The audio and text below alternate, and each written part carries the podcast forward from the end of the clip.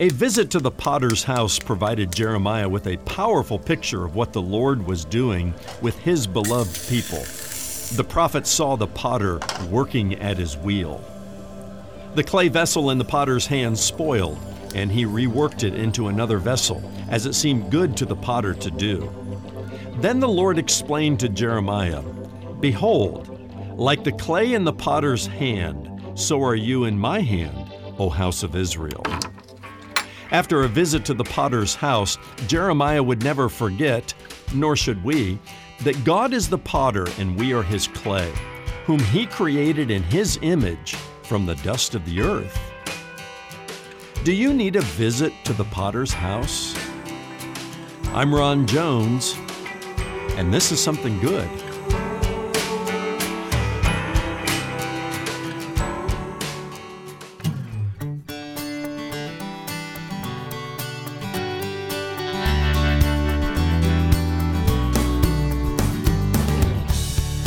God is always up to something good, and sometimes He's up to something new.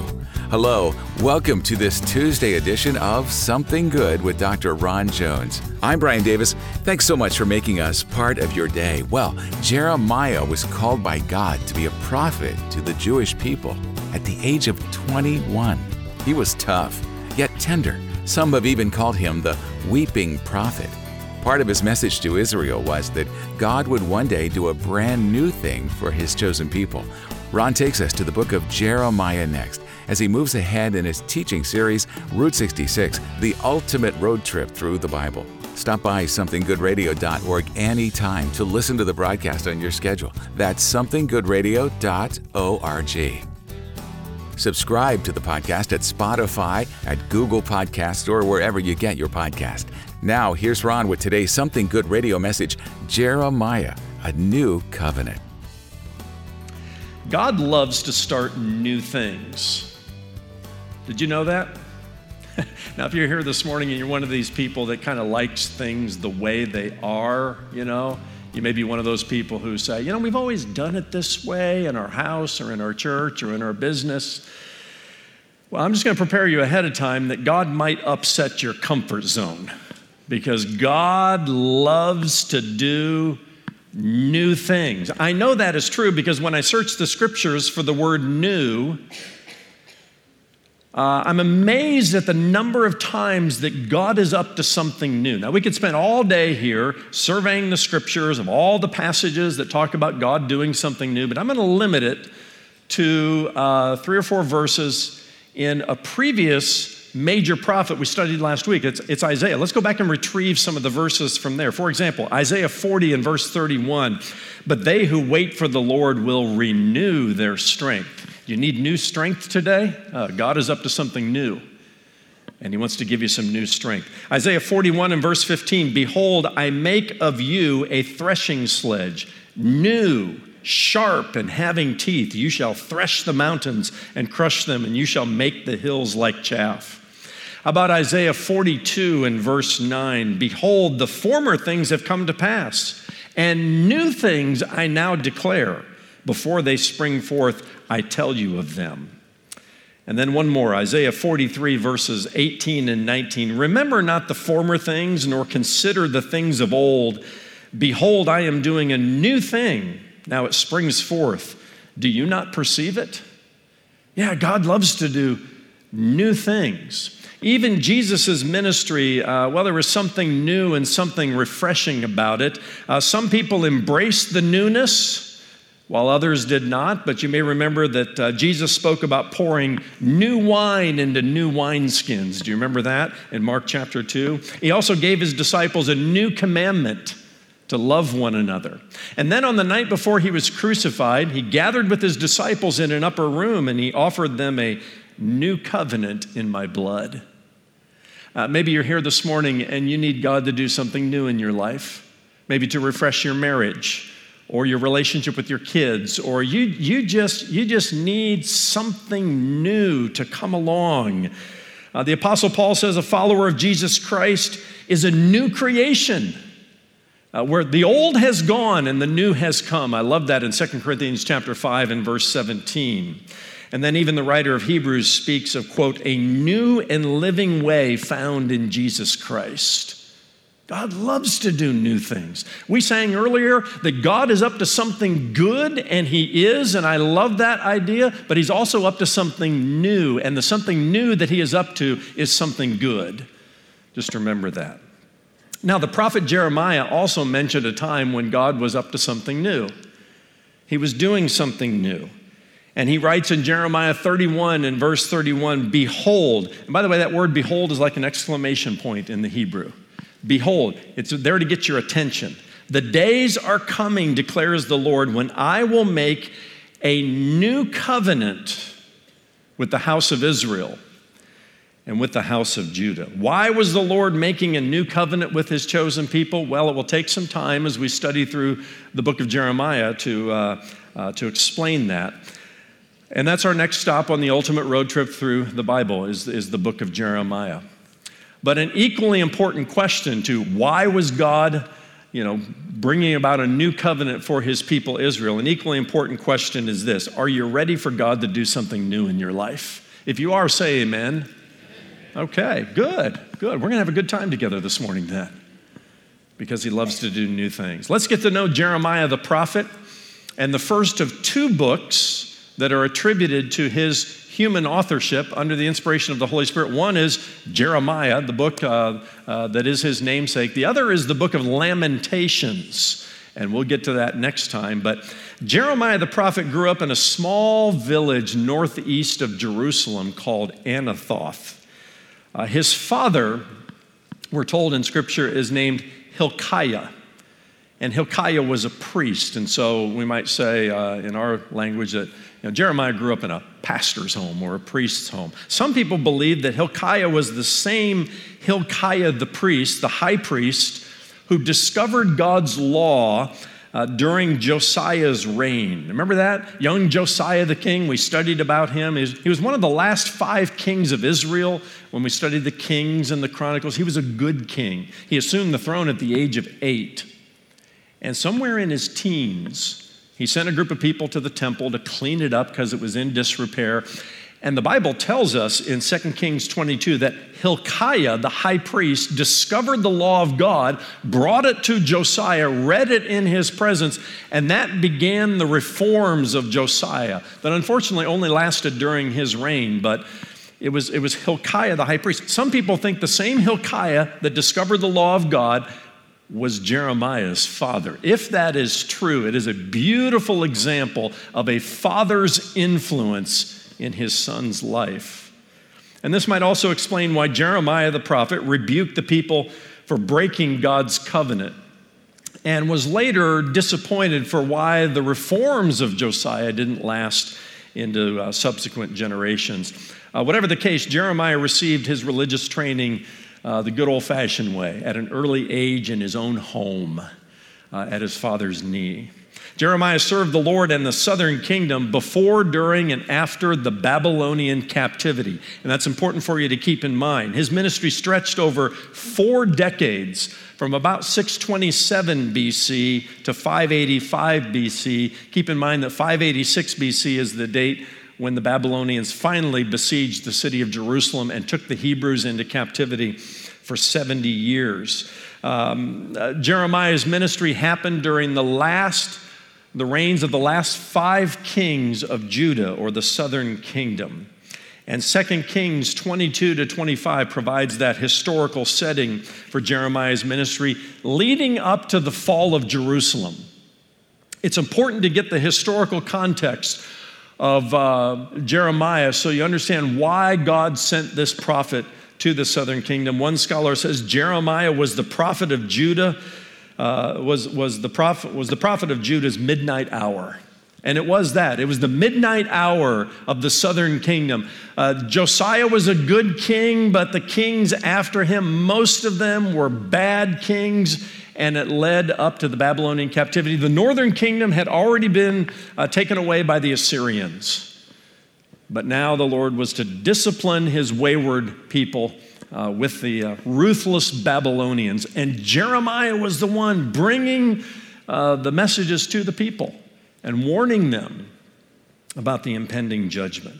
Unlike Isaiah, who probably began his ministry in uh, the middle part of his life forward, Jeremiah received the call of God as a youth, just as a young lad. And uh, he began his ministry around the age of 21. Chapter 1 begins with Jeremiah's call. And it begins with what I would call one of the strongest pro life messages found in the scriptures. Listen to this in Jeremiah chapter 1 and verse 5. Before I formed you in the womb, I knew you. And before you were born, I consecrated you. I appointed you a prophet to the nations, the Lord says to young Jeremiah. And Jeremiah, as uh, you might expect if you knew the culture of the day, resisted the Lord's call by saying, I'm only a youth.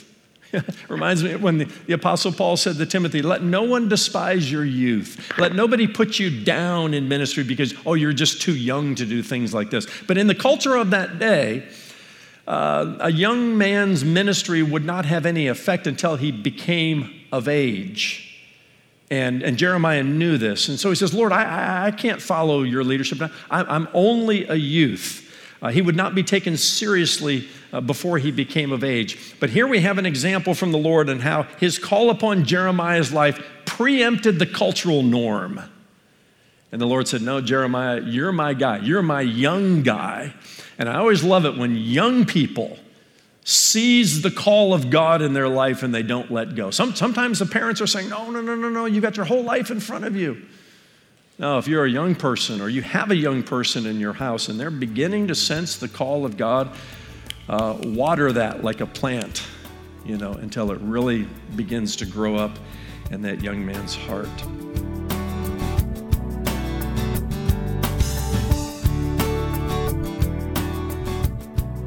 Don't go away. We're only about halfway through today's message with Dr. Ron Jones, lead pastor at Atlantic Shores Baptist Church in Virginia Beach, Virginia. Today's teaching is part of Ron's series, Route 66 The Ultimate Road Trip Through the Bible. Hello, friend. I'm Ron Jones of Something Good Radio. All scripture is profitable for teaching and reproof.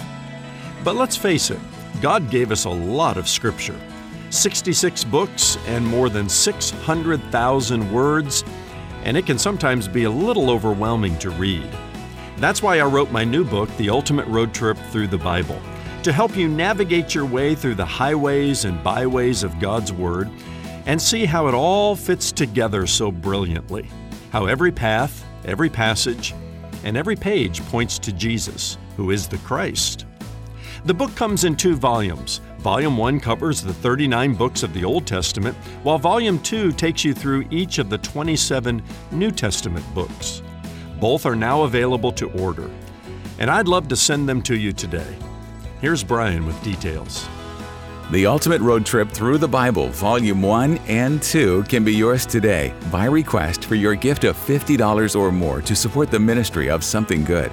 When you order the print versions, you'll also get instant access to the Route 66 Digital Library, a $275 value.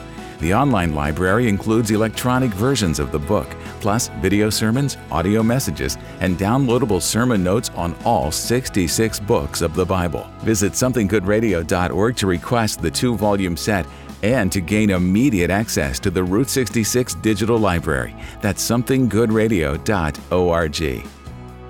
Pastor Ron, there are so many good books published every year. Why should someone buy The Ultimate Road Trip Through the Bible? And who did you have in mind when you wrote these literary travel guides through the Old and New Testaments?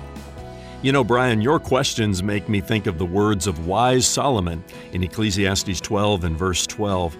Of the making of many books, he writes, there is no end. And oh, how true that is.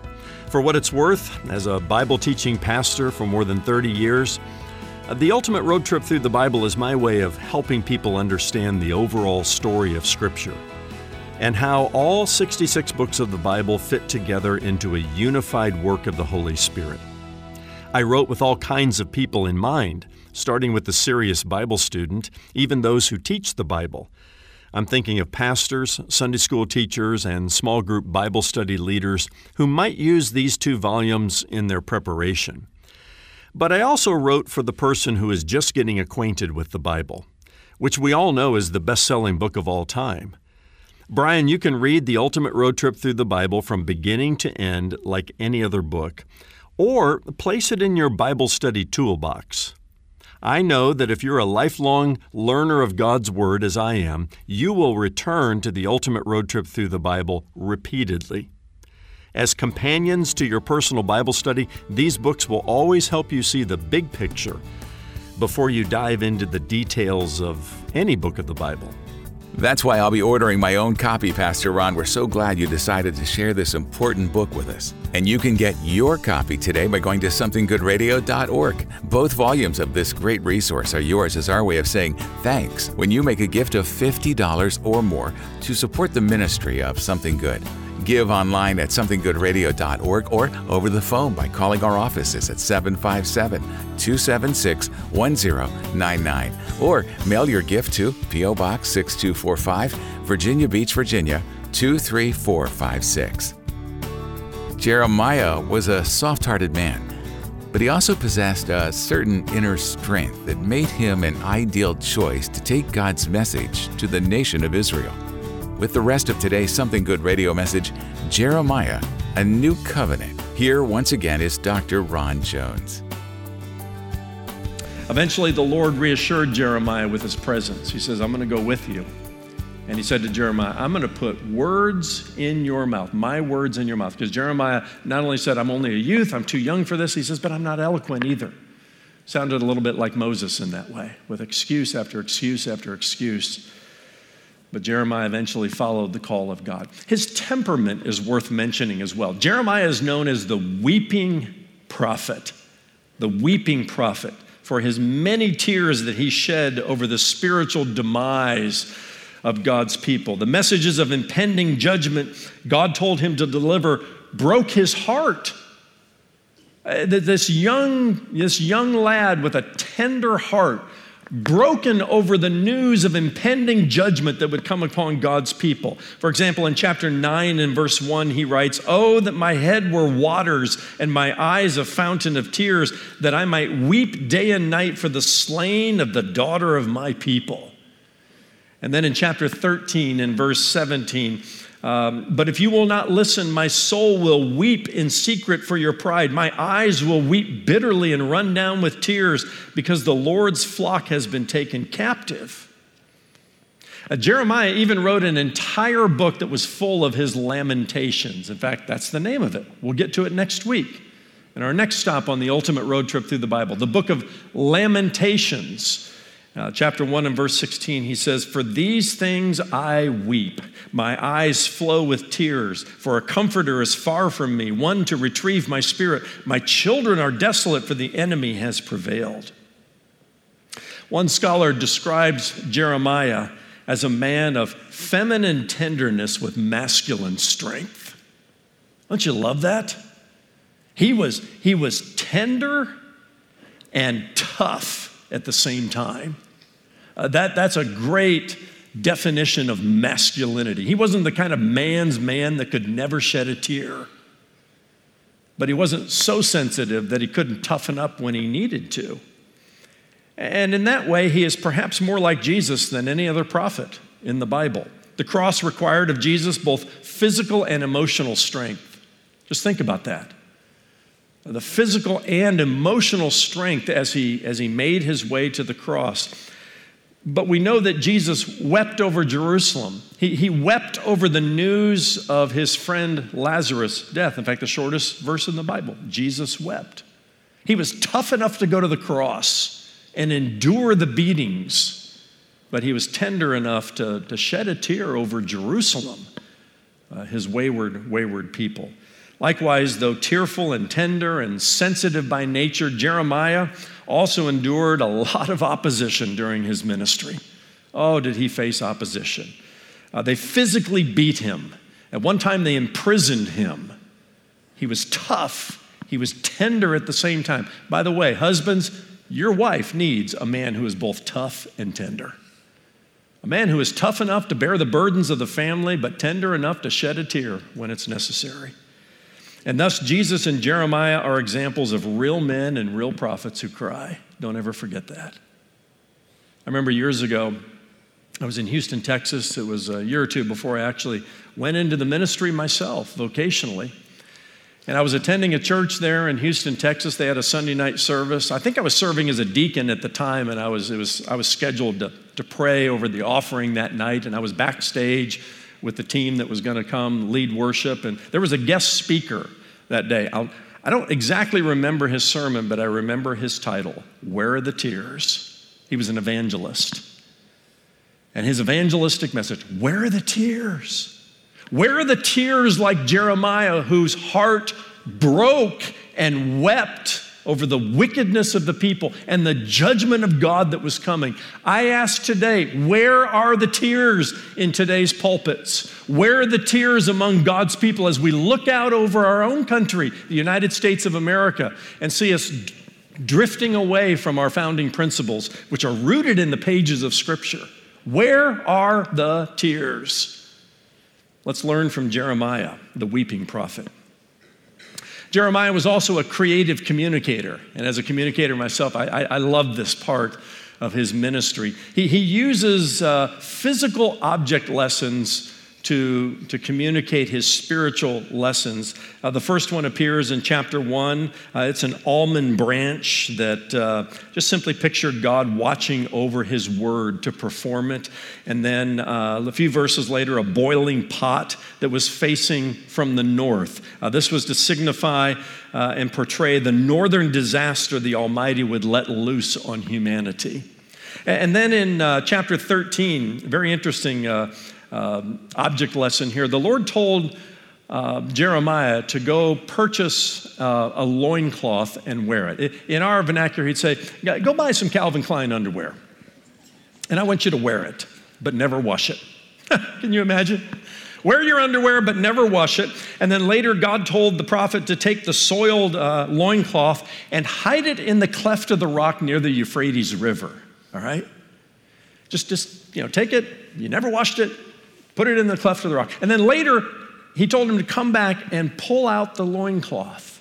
And you can imagine, by now, it was ruined. The Lord said it was good for nothing. And the Lord explained the object lesson uh, in chapter 13, beginning in verse 8.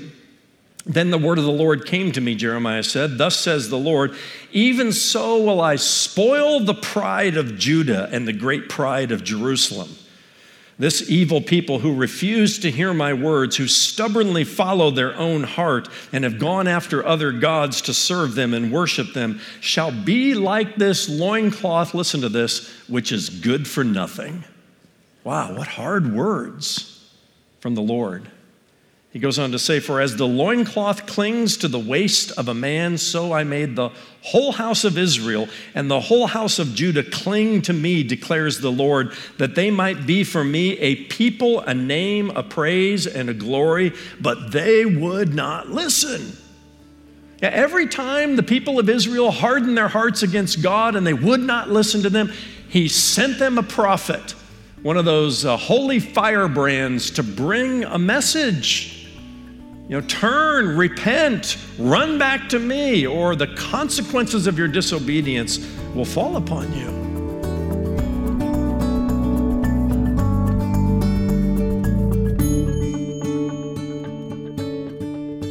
Thanks so much for being here for today's Something Good radio message Jeremiah, a new covenant.